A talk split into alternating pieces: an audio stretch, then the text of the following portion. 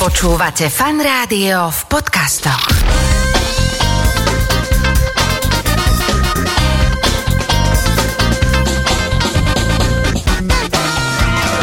Nedeľná talk show so Šarkanom. Začína sa nedelná talk show v štúdiu Fanrádia. Už v tejto chvíli vítam eh, Martina Thama. Ahoj, vitaj. Ďakujem, vítam. Ja som si všimol, a to sa nedalo nevšimnúť, že tento rok sa kváskovalo, potom sa robili stojky a všeličo možné. A teraz sa chodí do kade z vodov alebo do jazera, otužuje sa. Čo beriem? Že to je super, ale.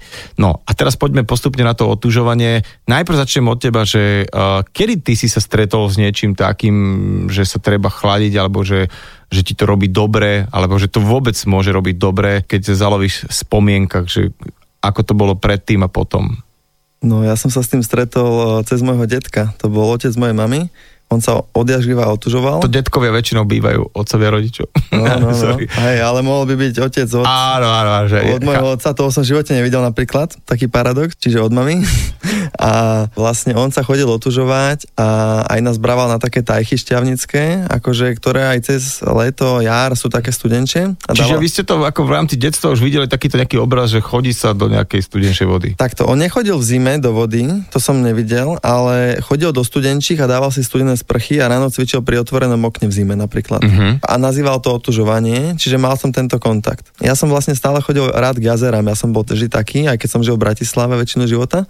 No a keď už išla napríklad jeseň, tak stále som chodil do tej vody, už aj keď bola studenčia, lebo mal som chuť do nej ísť, ja som bol taký ohnivý. A na jar som tiež akože s kamarátom vždy, že, že čo najskôr ísť do vody a sme si zapamätali termín. A niekedy to bol aj marec, ale to nebolo, to, to nebolo brané ako otužovanie, ale také, že, že čo najskôr Hecovačka. začať sezónu kúpania sa. Aha, okej, jasné. A ihličky a toto, a keď sme vyliezli von, to boli vždy len pár sekúnd sme vydržali, tak ten pocit bol krásny. A tam to niekde vo mne už ostalo. No a potom som začal v 15, keď som cvičil uh, studené sprchy po tréningu a videl som, že ako mi to zlepšilo regeneráciu, že skôr môžem znova cvičiť. No a už som s tým koketoval a už som začal uh, vnímať ľadové medvede a zatúžil som naučiť sa to v zime plávať v tej vode. Ľadové medvede. Čiže si sa skontaktoval s niekým, kto teda otužoval a vniesli ťa do tohto sveta. Koľko si mal rokov?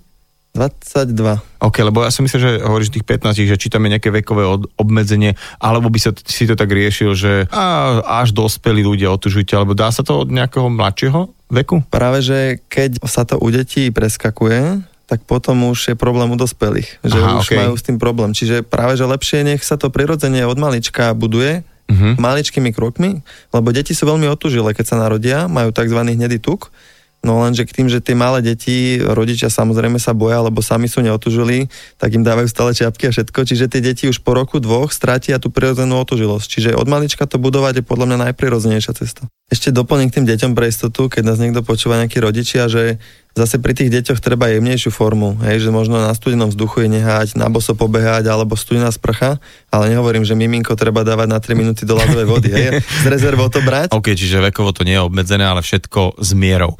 Kedy si sa vlastne ty začal chladiť, teda otužovať? Tie moje začiatky boli také, že ja som sa rozhodol 5. decembra 2015, že začnem v zime otužovať a dal som to na Facebook, došlo nejakých 5-6 ľudí, z ktorých som 4 nepoznal a na kuchajde sme začali, len tak spontánne. Vtedy som vedel vydržať tak 30 sekúnd tej vode a potom taký ako pocit bolesti som mal, zovretia, ako veľa začiatočníkov a išiel som von. A nevedel som prekonať nejako tento, túto bolesť a som vyhľadal teda, uh, máme tu slovenské ľadové medvede, ľadové medvede Bratislava, navštívil som ich akcie, spýtal som sa ich na rady, povedali, že musíš prekonať tie prvé dve minúty, že ty keď predýcháš, tak už potom bude lepšie. Nešlo mi to, lebo ja som všetko v živote robil silou a vo studenej vode takou bojovnosťou to jednoducho nefunguje. Tam sa človek musí naopak uvoľniť a ukludniť. Mhm. To ja som nevedel. No a vtedy som sa dopočul od nejakého iného otužilca, mimo nejakých ľadových medvedov, tam to oni nepoznali, že existuje nejaký Wim Hof, že má nejaké rekordy Guinnessové, 26 rôznych a že má nejakú metodiku dýchania a meditácie. Už naštudoval som na YouTube, dal som do praxe to dýchanie, akože to, to je také cvičenie, čo doma človek spraví. Ktoré sa v podstate dá aj takto, hádam cez YouTube, ako si povedal, hej? Nejako Áno, môžeme, môžeme ho tu aj v skratke popísať kľudne za Poďme chvíľku. k tomu, no. no. ale aj cez YouTube. A potom som vlastne šiel do tej vody a zrazu som v tej vode vedel byť 10 minút. Niečo sa zmenilo. No a to bolo pre mňa taký zázračný moment, že som si povedal, že vďaka tomu dýchaniu sa to naučí kdokoľvek a tomu predchádzala nejaká moja životná etapa hľadania, že práce, ktorá by ma bavila, ktorú by som nerobil pre peniaze, docvaklo a preto som sa dal na tú cestu. Čiže ty si to ako veľa ľudí, ktorí, že idem otužovať, veľa som o tom počul, je to zdravie, jedno s druhým príde tam, strčí sa to do tej vody a že kokos, akože akokoľvek to chcem robiť, tak proste máš tam nejaký blok, s ktorým bojuješ a je ti to vlastne celé nepríjemné. A to by nemalo byť, hej, ak, ak to akože, akože bolo to vlastne príjemné, ale v tej vode to bolelo, ale pritom tie endorfíny spôsobujú taký pocit, vieš, to bol taký mix, ale mm-hmm. hneď ako človek vyjde von, aj v tomto úvode, keď tam takto stresuje, to po chvíľke prejde a ostane dobrý pocit, vieš. Čiže to je taká zmes pocitov, hej, ale prevládalo to príjemné, preto som pokračoval. Aj cez tú bolesť. A teda, kedy je vlastne lepšie začať? Či v lete, alebo v zime a či sú nejaké zdravotné obmedzenia, či to môže robiť každý? Ja poviem aj tak, aj tak, že najradšej odpovedám, že človek musí sám sebe cítiť, že keď ho to teraz volá, tak teraz je čas. Keď má pocit, že možno by mal začať na jar, tak na jar. A tá forma to isté, že každý je iný. Niektorí ľudia majú v sebe toľko ohňa, že sú takí dynamickí, že aj keby začali vonku chodiť raz do týždňa, že sú v pohode. A potom sú ľudia, ktorí napríklad sú takí uzimení, že radšej nech začnú v tých sprchách a postupne. Čiže je veľmi veľa metodík, niektorí začínajú na jeseň, ale ja robím kurzy celoročne, mm-hmm. chodia ku mne ľudia aj v lete, začínajú aj v zime, čiže to nie je také podstatné. Otázna je, že kedy človek má chuť začať, lebo vo finále by to človeka malo baviť, inak to nemá zmysel robiť, inak to nebude ani také zdravé, ako sa hovorí. Na tú otázku, že či sú tam nejaké obmedzenia, že si poviem, že kokos, ale ja neviem, či nemám nejaký no. niečo s tlakom, alebo hociaké veci, že najprv by asi, to si to sa zhodneme, že začať asi vtedy, keď sa cítim zdravý, hej, že ak niečo na mňa lezie, tak tam asi do toho neísť, že cítim sa zdravo, a potom tie obmedzenia, že či sú nejaké. Zvýšené riziko, že sa môže stať nejaký problém, je, keď má napríklad človek, áno, vysoký krvný tlak, nejaký problém so srdcom, hej, ale mnohí ľudia sa tým paradoxne aj z toho vysokého krvného tlaku vyliečili, lebo otužovanie prečistuje a trénuje cievný systém, ktorý mm-hmm. je za následkom vysokého krvného tlaku, že je zúžený, že je skôrnatený. Čiže tam ide o to, že človek ako začne, ako to robí, to je vlastne nadlo. Čiže keď je človek akutne chorý, že zrovna je, má horúčky a tak ďalej, tak určite by som neodporúčal vtedy začínať, no to je jasné. Ale keď má človek nejaký dlhodobý zdravotný problém, tak môže to byť cesta, ako sa vyliečiť, ale samozrejme nie bez hlavo, musí to mať nejakú hlavu a petu, treba si to naštudovať, každý musí začať ináč, iná častosť, iný postup a hlavne ako to celé prebieha, či v tej vode je kľudný, či panikári, či tam není moc dlho, ako často chodí. Čiže je to troška také umenie a asi takto, no. Ja som si to poznačil takýto nejaký výraz, že vazokontri... Konst- vazokonstrikcia, to je stiahnutie ciev. Hej, hej, čiže to sa chcem opýtať, že čo sa vlastne deje v tom ľudskom tele pri tom, keď sa takto človek ochladzuje? Keď je to začiatočník, tak prvá vec, ide k tej vode, už vyzlačený, zrýchli sa mu dých, rozbuší sa srdce, vyplaví sa adrenalín, kortizol, serotonín, tieto hormóny, skúsený už má pokojný dých, srdce ostane pokojné, hej, to je rozdiel, to je tréning. Mm-hmm. Potom človek, keď vojde do vody, tak tiež každý to má ináč, ale základ je, že telo zaznamená zmenu teploty, hej, cez nejaké termoreceptory, ktoré sú na pokožke, uzatvorí cievy hlavne na perifériách, čiže ruky, nohy, aby tam zbytočne tá teplá krv z jadra sa nechladila. Hej, čiže začne byť obeh v jadre, tam sa zvýši teplota aj na 37 a viac, mnoho ľudí cíti teplo, ale to uzatváranie ciev prebieha niekedy aj minútu, minútu a pol ten proces a okolo dvoch minút sa vyplaví najviac tých stresových hormónov, ako som hovoril, adrenalín, dopamin, kortizol, serotonín.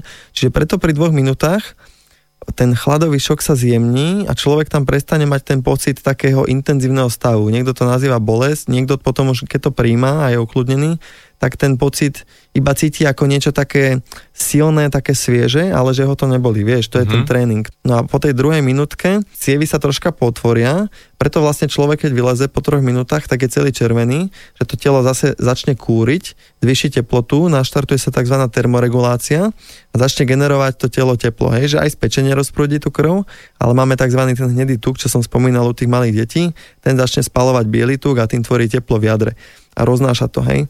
Väčšina dospelých tento hnedý tuk už nemá, ale ľudia, čo sa začnú otužovať, znova ho vybudujú a potom sa samozrejme sú otužilejší, hej, že skôr sa zohrejú, menej sa schladia, stačí menej vrstiev na seba a tak. Rozprávame sa Vímovi Hofovi, ale teraz poďme na tú metódu, ktorú uh, vyvinul a podľa uh, neho je teda pomenovaná. V čom to spočíva celé? Táto metóda má tri základné piliere. Práca s myslou, alebo práca s vnímaním to nazvime, dýchaté cvičenie a dých a a otužovanie.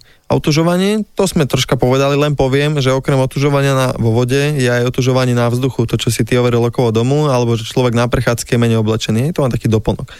Potom tu máme tú prácu zmyslov, troška som povedal, že napríklad e, dôverovať si, keď idem do tej vody a veriť, že to robím pre svoje zdravie.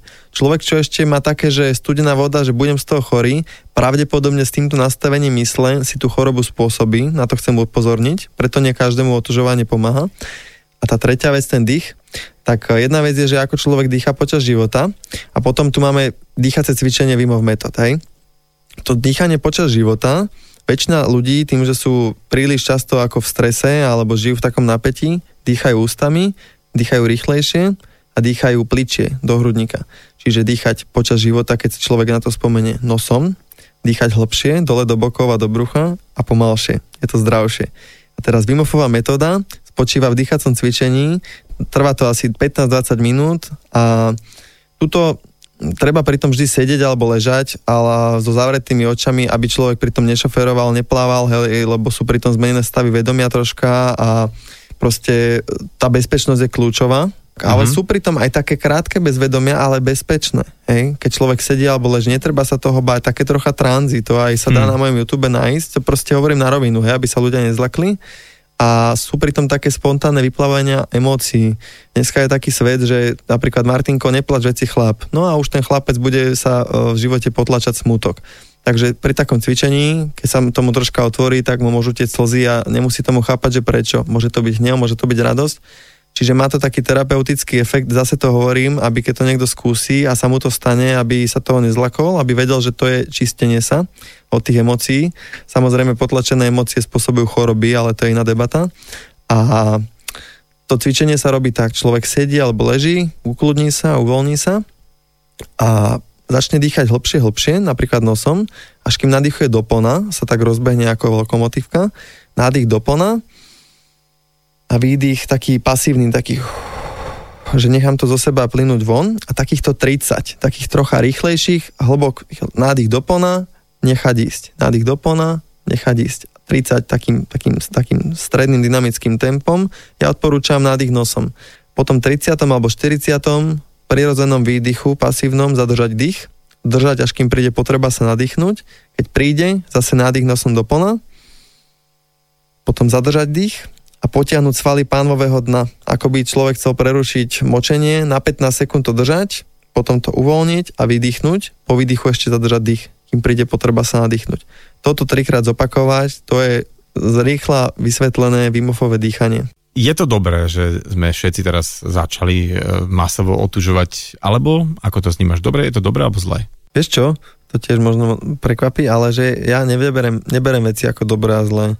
Viem, ako to myslíš, Hej, ale proste keby to nerobili, tak to tiež nemám ako priateľné. Hej. Čo, vieš čo myslím? Že učím sa nebrať veci ako dobré a zlé, lebo potom si spôsobujem utrpenie. OK, ale tak inak sa ťa to opýtam, že vôbec to, že to ľudí teraz nakoplo k tomu, že... Mám z toho radosť. Je z toho, akorát máš za to, že môže si niekto nejakým možno špatným postupom, prípadne príliš rýchlým aj ublížiť a môže to môže. potom môže spôsobiť aj také, že radšej keby si to robil dobre, tak to môžeš robiť celý život. Hej, môže si tým človek ubližiť, ale človek si môže ubližiť všetkým. A tiež to tak berem, kto si má obližiť, si ubliží. No ale snažím sa robiť všetko preto, lebo tým, že som sa rozhodol v tejto oblasti pôsobiť, No aj sa mi veľa podarilo toho spraviť na Slovensku a Česku, čo sa týka propagácie otužovania Wimofovej metódy, tak uh, snaží sa to robiť tak citlivo, že aby ľuďom to pomáhalo, aby im to neškodilo, hej. Ale ja môžem vždy len ľuďom ukázať dvere, na nich či vstúpia. Aj my tu môžeme hovoriť o bezpečnosti, vieš čo myslím, že mm-hmm. vo finále je to na ľuďoch. Uh, teraz možno k takým tým extrémom, kedy to ľudia trošku prepalujú. Pred pár mesiacmi vyšla správa, že nejaká partička si povedala, že vyjde na Babiu horu, že budú otužovať, šli len tak v šortkách. No a nakoniec ich museli horskí zachrániť zachraňovať, lebo niektorí sa že podchladili a dokonca majú vážne následky. Ty sa ako na toto pozeráš? Lebo viem, že aj ty organizuješ takéto nejaké, nazvem to výstupy, ale asi máš nejak tie bezpečnostné veci podchytené? Ako to robíš? Ja to vediem, mám tam nejaký tým oblečených ľudí s vysielačkami, sú to nejaké viacňové pobyty, ale chodia tam ľudia bez skúseností. Ale ja vždy odhadnem počasie a otužilosť ľudí a samozrejme každý má v ruksaku kompletné oblečenie a to je ten bod, že vedieť, kedy sa obliecť. Uh-huh. A vedieť, ako kráčať. No a niektorí ľudia toto prepália, ale to sa môže stať aj vo vode, to sa môže stať v hocičom, aj v športe. A potom to vedie k problémom, ako sú toto. Hej. Stalo sa to už aj v Česku, dokonca na inštruktorskom kurze, kde sa noví inštruktori učili, tak prepadli to, ak sa šli na snežku a tiež tam potom už sa nevedeli obliecť. Čiže tam, vieš čo, ide o tú citlivosť, o tú pokoru, o tú vnímavosť a naučiť toto ľudí na tých kurzoch a ešte ich odpozorovať, na pauzách vlastne ich kontrolovať, sú na to určité techniky, ktoré som si vyvinul, no aby sa vedeli, kedy obliec a aby nesúťažili. Vytvoriť tam takú atmosféru, už nejde o to dať vrchol v šortkách a nejdeme vždy na vrchol, ale že vlastne ide o to oblieť sa v správny čas, lebo robíme to pre svoje zdravie a nie pre to ego. Čiže toto je to dôležité, nehecovať sa tu, ale aby to bola taká, vieš, taká, taká úcta k tomu telu a k sebe a k prírode, lebo keď to niekto si prečíta v knižke a teraz ako ide, ja to dám akože namotivovaný, môže to skončiť aj takto. Mm-hmm ešte posledná otázka. Ty, keďže si človek, ktorý veľmi otužuje taký aj tým známy, máš rád ešte vôbec teplo? Alebo ty si taký, že chladný typ, že ty miluješ to, keď môžeš trošku ti byť zima, alebo ako to je, že máš rád teplo? Ja mám veľmi rád teplčko a poviem ešte za seba. tak ako Takže tu... počkaj, ty sa aj sem tam v teplej vode pekne osprchuješ? Až si tak? No jasné, včera zrovna. A čo som chcel povedať, že ako hovorím o tej vnímavosti tela, že počúvať viac seba ako nejakých odborníkov a začať si veriť, to je tá moja odpoveď možno na záver, že napríklad dva mesiace som nebol na nejakej prírodnej vode sa otužovať, vôbec som na to nemal chuť, tak to rešpektujem. Čo som robil, že som si dal možno raz za týždeň prechádzku polodinku hore bez, bez trička, to je jemnejšia forma otužovania, alebo že som sa prešiel bosy pár minút na snehu. Čiže vlastne ja zrovna teraz mám obdobie, že potrebujem viacej nahrievať a menej otužovať, tak to rešpektujem a kašľať na to, že som nejaký inštruktor a že neviem, teraz by som sa mal otužovať vzorom, no nie. Práve som vzorom tým, že sa počúvam, takže ja som dva mesiace nebol v prírodnej vode a otužujem sa inými spôsobmi. Mm-hmm. Ja ti veľmi pekne ďakujem za tvoj čas a ja verím, že sme mnohých tých, ktorí nás počuli, inšpirovali, či už začať otužovať, alebo teda ak začať, tak da, dať teda niekedy dole nohu z plynu a najprv sa nájsť, že, že či vo mne je viac toho ohníka, ako si to povedal, to sa mi strašne páči, alebo vetra, alebo zeme, aby, aby som si tým otužovaním naozaj že pomohol. Urobil si to slova, že radosť a neublížil si. Martin tam bol dnes môjim hostom v nedelnej talk show. Díky. Ďakujem, majte sa. Hlásime sa späť zo štúdia Fanrádia. Vedľa mňa už sedí môj dnešný host do druhej hodiny. Martina Penksová. Ahoj. Ja neviem vlastne, ako ťa mám predstaviť, že ty si odborníčka na zdravé dýchanie. Môžem to tak ako keby ja to skôr hovorím tak nadnesenie, že uchyl na dýchanie. Uchyl na dýchanie, tak dneska taká uchyla, ale hneď na úvod musím pochváliť môjho hostia uchyláka, pretože som rád, keď hudobník donesie cerečko, keď ja neviem, nejaký spisovateľ donese knižku, nejaký bankár donese nejaké peniaze a ty si doniesla, teda nie vzduch, ale doniesla si raňajky. To ma potešilo a ešte kým teda normálne začneme sa rozprávať o dýchaní, ja ti poviem, že to, čo som teraz ochutnal, ma totálne prekvapilo a vyrazilo mi to dých, takže tým pádom to súvisí s dýchaním. Maťka donesla, alebo Týna ťa volajú, že zeler nastruhaný s makom a s agave sirupom a ja som asi po piatom súste zistil, že to je zeler, lebo som si myslel, že to sú nejaké šulance také, také tenké, fantastické. Ďakujem veľmi pekne a poďme na ten dých. Tak čo toto popadlo venovať sa dýchu? Lebo ja mám pocit, že už ľudia potrebujú odborníkov na všetko, že presne finančných poradcov, aby vedeli, ako míňať peniaze, potrebujú koučov, aby vedeli, čo majú robiť a teraz ešte potrebujeme aj niekoho, aby nám poradil, ako dýchame. Ale to tak asi nie je, dýchame vraj špatne. Tak kde ťa to vlastne celé začalo nejak brať s tým dýchom, kedy si začala všímať, že dých je dôležitý a toto bude to, čomu sa budeš vo svojom profesionálnom živote venovať? Ono, to, čomu sa budem vo svojom profesionálnom živote venovať, prišlo až neskôr.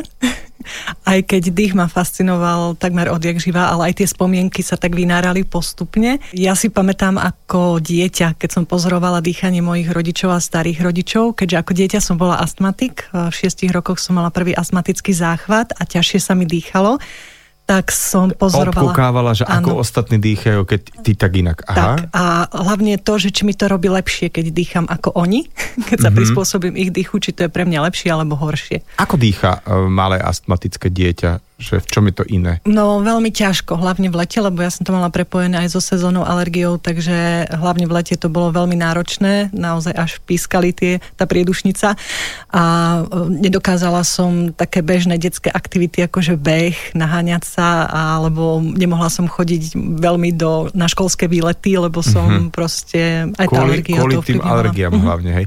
No teraz asi si tu veľmi vhod časovo, lebo teraz všetko kvítne, začína kvítnuť a veľa mojich kamarátov, ktorí inak počas roka sú celkom šťastní ľudia, tak teraz, keď ich stretnem, tak napriek tomu, že rúško, nerúško a už keď sú aj dole rúška, tak vyzerajú hrozne, čo sa deje. No, ja, ja som alergik, vieš, že ešte ja vlastne tú rúško som bol rád, že sa nosilo, takže ani to veľmi nedávam. Tak eh, ty si mal alergiu na čo? Ja som mala takú tú sennú nádchu, ako sa tomu mm-hmm. hovorí, okrem iného teda, ale hlavne na pele, trávu a teda rôzne druhy stromov, kvetov a tak ďalej, takže toto bolo najviac. Ale okrem toho na čokoládu, prach, roztoče a tak ďalej. Ty si spomínala, že okrem tých alergií, čo si uh, ich všetky mala, si mala aj astmu, ale hovorila si o astme v minulom čase, tak to mi vysvetlí, že ako to celé pominulo. Tak do veľkej miery to určite mohla byť, ako mi to jeden pán doktor upresnil, aj e, spôsobené tou hormonálnou nerovnováhou, teda že po tých 18 rokoch mi to ustúpilo, keď sa tá hormonálna rovnováha vlastne dostala do rovnováhy, okay. alebo hormonálna nerovnováha do rovnováhy. Takže určite to mohlo byť ovplyvnené aj tým, ale ja v podstate asi od takých 15 rokov som sa začala venovať tomu, študovať, hľadať, čo vlastne všetko ovplyvňuje naše pľúca, teda funkčnosť našich pľúc. A tam začali také tie moje prvé aha momenty. To prvé, a to je práve pre tých alergikov možno obrovská pomocka, je to, že piť dostatok vody, pretože pľúca sú jeden z orgánov, nie je to jediný orgán, ale jeden z orgánov, ktorý je veľmi závislý od dostatočného príjmu tekutín. A teda ak pijem, pijeme dostatok vody, tak pľúca nezadržiavajú toľko alergénov a prachu, takže možno si to vyskúšať, naši poslucháči. Čiže počkaj, ak budem viacej piť, alebo ty si si hneď ako ráno tu to vypýtala, že pohár veľkej vody a tak si ho tu sarkáš, čiže dodržiavať pitný režim v tom znamená, že stále sa nejak zalievať tekutinou, alebo ako by si to... Na, už, už krútiš hlavou, že zle hovorím? Nechcem Dobre, to povedať, že zalievať, lebo niekedy to máme až do extrémov a to tiež nie je veľmi zdravé, takže také dobré znamenie toho, že pijem dostatok vody je to, že mám aspoň raz denne čistý moč. Mm-hmm. Takže vtedy viem, že pijem dostatok vody na to, aby telo mohlo vyplavovať tie toxíny, ktoré v tele mám. Takže to je také Takže znamenie. teraz, keď chcem dobre dýchať, tak o, o, si sledujem moč, hej, okrem iného. Príjem tekutín. Dobre, tak to príjem povedzme. tekutín. Čiže to si si nejak tak odpozorovala, že fíha, že keď viac alebo dôslednejšie pijem, asi predpokladám, že čistú vodu, Áno. tak vtedy to dýchanie sa mi zlepšuje a naopak, keď mám deň, keď to tak nejak nedám pozor na to, nejak menej pijem, tak že sa toho zhorší? Až Tak takto? to je, to je jeden z tých faktorov a tým ďalším faktorom z toho môjho pozorovania celoživotného je aj strava. Keď jeme ťažšiu stravu, viac povedzme vyprážaného alebo viac mesa, že tá strava nie je vyvážená, nech je to čohokoľvek, viac cukru a Tak tak ďalej, tak potom sa nám ťažšie dýcha. Mhm. Mm-hmm. Nemyslím, že sa prejme, ale skôr tá rovnováha v tej strave, aby bolo z každého rožka troška. OK, no dobre, ale teraz keď e, od tohto, čo sa rozprávame, to je také celkom, že jo, tak toto viem aj ja. A, ale k tomu, k tomu všetkému, čo si sa dostala, mala si ty nejaké také, že vyloženie až výsledky, keď si začala niektoré veci robiť inak uh, z hľadiska tej tvojej astmy. Mala si tú astmu, je viacero druhov astiem. Áno. A čo si mala ty, akú astmu? Ja som mala bronchiálnu astmu Uh, tak to je konkrétne. akože, mm, že nice. Čiže to je také akože fakt, že zle, nie? Tam no. dokonca aj také, že záchvatiky mm-hmm. rozia. Aj to, si, to sa stalo, Áno, hej? áno. To je veľmi nepríjemné. Ja mám teda známych, ktorí majú dieťa s, s bronchiálnou astm- astmou a bol som vylakaný pri takom, eh, takom ataku alebo tom záchvate, čiže to nie je žiadna sranda. A z tohto si vyšla von s tým, že si nejakým spôsobom cvičila svoj dých? Tak to A, môžem laicky no, povedať? Cvičila svoj dých, teda áno, boli tam aj určité techniky. Ja som sa teda pohrávala hlavne s tým, aby to dýchanie v tom čase, hej, aby to dýchanie bolo voľnejšie, aby bolo ľahšie. Teda kedykoľvek sa mi ťažšie dýchalo, tak ja som sa niekedy vyslovene, že zavrela do skrine, alebo našla som si nejaké tiché miesto a vyslovene som pozorovala ten dých a snažila som sa ho zvolniť. Povedzme, keď Tak som v mala... skrini uh, trošku menej toho Ale myslím, vzduchu, ne? akože, jasné, Hej, hej, jasne. neboli dvere zavreté, ale aby som mala taký ten pocit nejakého možno kvázi bezpečia a toho, že som v tichu. Rozumieme si takéto akustické proste, aby si počula ten dých. Ty si hovorila o tom, že si si tú svoju astmu ako si rozdýchala. Teda, ak nás počúvajú nejakí lekári teraz, ktorí sa tomu venujú, tak asi krútia hlavami, že čo za dvaja hypisáci sa to rozprávajú. Ale ty si jedným dychom teda dopovedala, že mohlo dôjsť aj k hormonálnej zmene. Ale dobre, čo môžeme všetko rozdýchať, alebo čo môžeme dýchaním zmeniť, nejak si posunúť kvalitu života? Hovor. Prvom rade v dnešnej dobe zažívame veľmi veľa stresu, takže to je dôležité rozdýchavať ideálne priebežne. To znamená, že využívať dýchové techniky na to, aby sme ten stres, a tie toxíny, keď to tak inak povieme, alebo aj stres, sú to určité druhy toxínov. Uh-huh. Takže aby sme tie toxíny z tela priebežne uvoľňovali, je dôležité pracovať na tom, aby ten dých bol ľahký, pretože pod tým stresom ten dých nemáme ľahký. Naopak bránime telu, aby sa dostatočne okysličovalo. Uh-huh. Čo to, že, že to plítke dýchanie, že nie je v poriadku? No. Aha, okay, čiže, čiže keď tak to dýcham pri nejakom strachu alebo pri nejakom strese a idem krátkými nádychmi, výdychmi, takže to nie je dobré, hej? Až niekedy, keď takto sa udržiavame dlhodobo, tak je to extrémne nebezpečné pre naše telo, pretože vlastne naše orgány, každý jeden orgán, každá jedna bunka potrebuje kyslík ako zdroj, kyslík uh-huh. a mhm. vodu, to je ten základ. A keď dýcham veľmi plitko a ešte tak, ako si ty ukázal ústami, tak e, naozaj teda toho kyslíka tam e, veľmi veľa do seba nedostanem uh-huh. a tým mhm. pádom tie orgány strádajú strádajú tým, že vlastne nie sú vyživované dos, doslova do písma tým kyslíkom. Ale prepáč, sú aj také metódy dokonca takého toho plitkého dýchania, Wim Hof a rôzne iné veci, ale tam väčšinou pri tebe niekto je, aby to kontroloval, akože ak sú tam nejaké tie terapie alebo čokoľvek, tak vždy je tam niekto, ktorý dáva pozor, aby ten človek, dajme tomu, neodpadol, nejakú závrat nedostal. K tomu sa dostaneme neskôr. A teda poďme si prejsť ešte možno aj taký ten, ten vývoj dýchania, že e, deti, lebo e, od malého toho obdobia viem, že sú rôzne také až sledovacie prístroje, postielkach, či dieťatko dobre dýcha, mm-hmm. aby teda náhodou nezas, nezastal dých a tak. Ale v podstate oni majú nejak inak usporiadanú tú nosovú prepážku, neviem, či to tak laicky hovorím, lebo oni väčšinou nedýchajú nosom, či? Či mýlim sa? Práve, že aj detičky zvyknú dýchať nosom, uh-huh. keď napríklad majú cumlik. Hej, povedzme okay. si jednoduchý Dobre. príklad, uh-huh. majú cumlik v ústach, tak ako inak sa im nedá dýchať len tým nožtekom, takže malo by to byť aj u nich prirodzené, aby dýchali nosom. Uh-huh. Uh, samozrejme, že u niektorých detí môžu nastať tie zmeny, kedy deti dýchajú ústami a tam za tým môže byť nejaká príčina, buď uh, ja čo mám odsledované, teda to je z mojej praxe, tak e, častokrát dojdeme pri tom dýchaní ústami, keď pracujem s deťmi k tomu, že e, buď tam bol cisársky rest, teda pri ktorom ten prvý nádych nie je tak intenzívny ako pri tom prirodzenom pôrode u toho dieťatka. Ten prvý to môže ná... takto ovplyvniť, hej? E, z môjho pozorovania a z tých mojich skúseností áno. A teda takáto otázka, že či teda deti prirodzene dýchajú správne a potom sa to nejako mm, vytráca vplyvom nejakých faktorov, alebo ako to je? Sú také dve skupiny, že ad jedna je to, že to dieťa naozaj od toho základu, od toho pôrodu dýcha dobre, dýcha tým bráničným dýchaním, dýcha nožtekom, má to dýchanie voľné, ale ak tam sa niečo udeje, či už zo zdravotných dôvodov, alebo teda pri tom, pri tom prvom nádychu, že je oslabený, tak môžu tam vznikať potom zmeny v tom dýchaní. To znamená, že to dieťatko dýcha ústami viacej ako nosom, alebo potom nastávajú časté laryngitidy u detí a tak ďalej. Takže sú to také dva uhly pohľadu, uh-huh. či tie deti dýchajú dobre od začiatku alebo nie.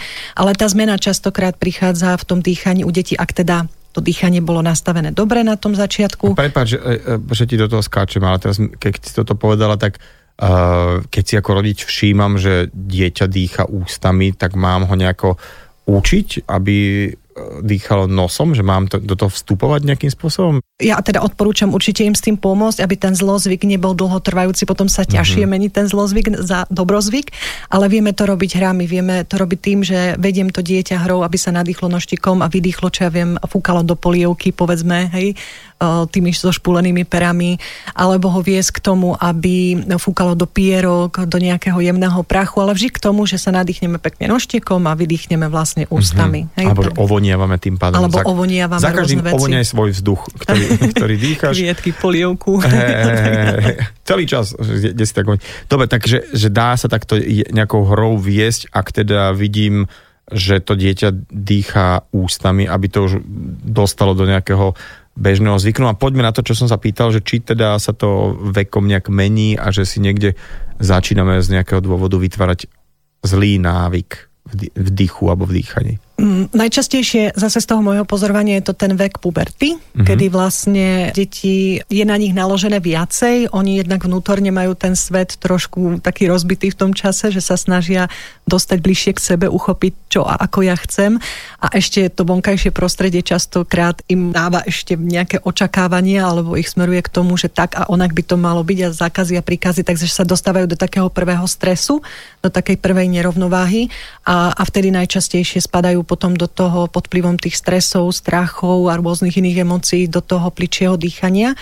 Uh, a to môžeme, a zase ako rodičia, môžu to pozorovať na tom, že to dieťa sa napríklad začne hrbiť a vtedy, keď sa začne hrbiť, padať dole, a samozrejme môže to byť spojené aj s tým, že naraz rýchlejšie vyrastie, uh, tak už samé to zlé držanie tela mu ovplyvňuje to dýchanie a tým pádom to dieťatko ide do toho pličieho dýchania. Takže tie prvé zmeny aj keď dnes už to je možno aj v nižšom veku, lebo naozaj tie deti majú čo rozdýchavať aj v nižšom veku, ale tie prvé zmeny zhruba v tom mm-hmm. 10. až 12. roku prichádzajú k tomu, že to dýchanie začne byť pličšie. sme počuli často, že nehrb sa, vystri sa a možno tie mami ani nevedeli, že vlastne pozitívne ovplyvňujú to, ako, ako dýchame.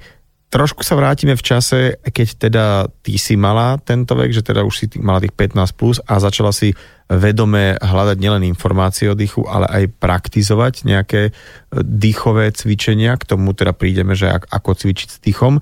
A čo sa stalo teda e, aj s tou astmou, aj s tými alergiami, že odišlo to? No, nemám dýchavičnosť, nemám problém. Ak sa to raz za čas stane, tak viem, že nejak som vybočila z toho môjho štandardu, že niečo sa proste deje, niečo som zmenila. Aha. Ale v podstate aktivity bežného druhu, akože nie som extrémny bežec, mám roky, kedy behám viacej, kedy menej, ale beh, turistika, tanec, to milujem, mm-hmm. takže čokoľvek z toho Čiže môžem príroda, vykonávať. Príroda úplne. Že už ti vlastne nevadia nejaké kvitnúce, nejaké veci. Nie. To je celkom halus, že sa dá takto ako keby očistiť organizmus, lebo väčšinou sa tak hovorí, že keď si raz alergik alebo astmatik, tak si s ním už na furt. No a poďme si to troštička zrekapitulovať. Povedali sme si, že výdych by mal byť eh, dlhší ako nádych, že by pri dýchaní treba používať bránicu a medzirebrové svaly. Dobre, tak a, a ako dýchať? Do šírky, lebo vlastne do šírky hrudného koša, tam máme pľúca brucho, brušné dýchanie je dýchanie, ktoré nám vychádza z jogy a je to dýchanie, ktoré nám prináša pokoj. Teda keď ja sa nadýchnem párkrát do brucha, áno, pomôže mi to uvoľniť e, extrémne teda nejaký stres, frustráciu, podráždenie, hnev, ktoré sa nám v týchto orgánoch udržiavajú v oblasti brucha. A tak ale človek nemôže je to 24 hodín jogu cvičiť. Tak, presne, hej. Dobre. Ale ten základ toho dýchania je vlastne do šírky hrudníka. Keď, mm-hmm. keď si pozrieme obrázok, kde sú pľúca umiestnené, tak sú vlastne v hrudnom koši. A my by sme teda mali dýchať do tej bránice, ktorá je pod spodnými rebrami a do šírky hrudníka, do tých medzirebrových svalov. Tam je ten základ. A čiže keď tí ľudia chodia za tebou, že ty nadávaj head, poď mi pomôcť ako, ako dýchať, takže ty normálne uh, dávaš pozor, že či sa im to tam, to im hovorí, že nie, nie, nie, nie, nie, tu to nebolo do šírky, to ste do boku, alebo čo, takže ty vlastne ako keby učíš tých ľudí, alebo že aha, a teraz to bolo OK, že mám, máš tam ruky na nich a cítiš, že teraz sa to rozťahuje, ak sa má, toto si pamätajte, toto je to, čo budete cvičiť, tak je to doslova? V prvom rade sa pozrieme na to, kde je to dýchanie nastavené, aby si oni zvedomili, že vlastne ako dýchajú a potom teda áno, postupne sa učíme, ak je potrebné, tak častokrát rozdýchávame pľúca, lebo ak je človek dlhodobo v plitkom dýchaní, tak on nevie hneď urobiť to bráničné dýchanie, potrebuje najprv pouvoľňovať vlastne tie svaly a tie spojivové tkanivá, takže najprv toto uvoľníme, mm-hmm. či cez cvičenie alebo cez to samotné dýchanie, aby sa vôbec dostal do toho bráničného dýchania.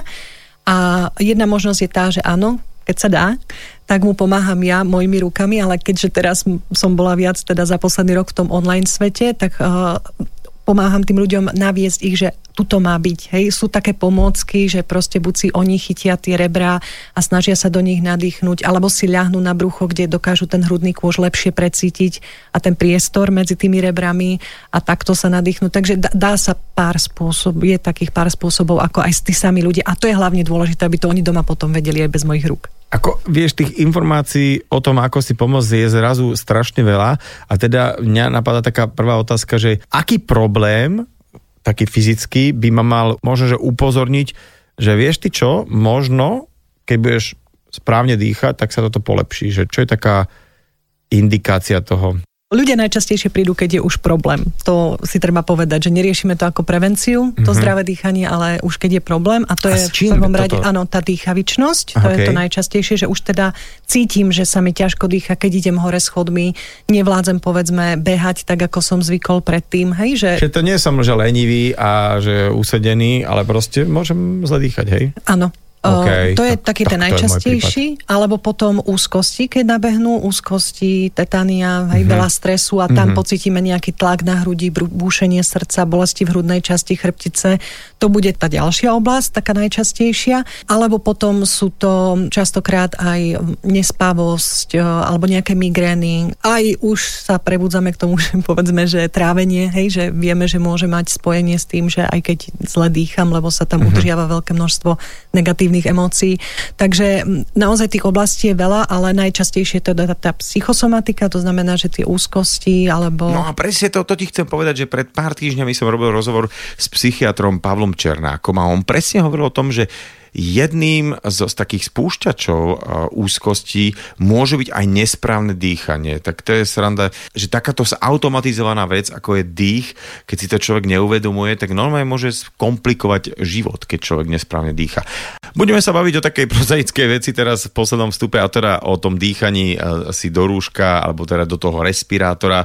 Tak samozrejme, uh, dôvody na to sú, alebo boli dosť vážne, závažné, ale teda pokiaľ je možnosť uh, dýchať bez rúška, treba to využiť a treba sa trošku predýchať a nedýchať len to, čo sme práve vydýchli. Ako to teda ty vidíš z hľadiska správneho dýchania? Ako určite nám to nerobí dobre, keď musíme byť pod, tých, pod tými rúškami dlhodobo. Um, aj keď lekári to teda zvládajú aj niekoľko hodín, ale tam treba povedať, že nie sú 24-7 v tých rúškach. Hej? Mhm. Uh-huh. Čo sme ani my mnohí neboli, ale ľudia niektorí v zamestnaniach naozaj tých 12 hodín um, museli byť v tých rúškach, takže z, z môjho pohľadu to boli aj moje odporúčanie. Je dôležité potom pracovať presne ako si povedal s tým, že ísť viac do prírody pomôcť tým pľúcam, predýchať si ich, alebo nejakými dýchovými technikami proste podporiť tie pľúca najviac ako sa len dá, nejakou aktivitou navyše a zároveň teda možno aj chodiť na tie miesta, ak to teda nie je vyslovene, že práca a musím tam byť tých 12 hodín, ale povedzme naozaj, ako bolo odporúčané, že ísť do toho obchodu raz do týždňa, kedy to rúško musí mať a skôr teda vyhľadávať tie, tie priestory, kde to rúško nemusí mať, kde naozaj môžem byť v tom ľahkom a voľnom dýchaní. Áno, vlastne to, to sa bavíme o miestach,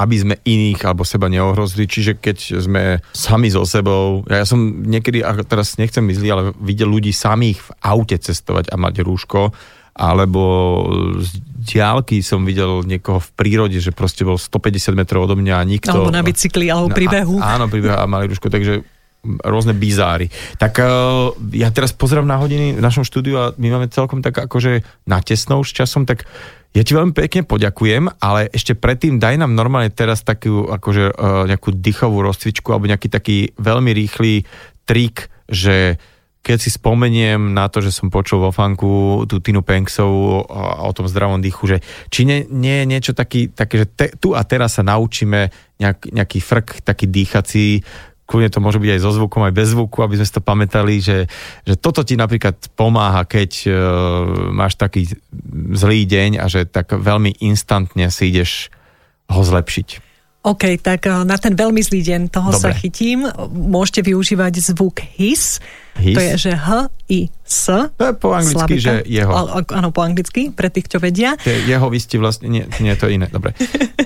A to znamená, že nadýchnuť sa s nosom, nosom teda opäť tak, ako je to pre mňa prirodzené, žiadne extrémy ramena nechať pri tom dole. To znamená, že Ramena nadýchnúť sa z ľahučka, nádych nosom a s výdychom, s výdychom čo najsilnejšie urobiť his. Takže ja idem trošku ďalej od mikrofóna, No. lebo to bude silné. A urobíme, že his.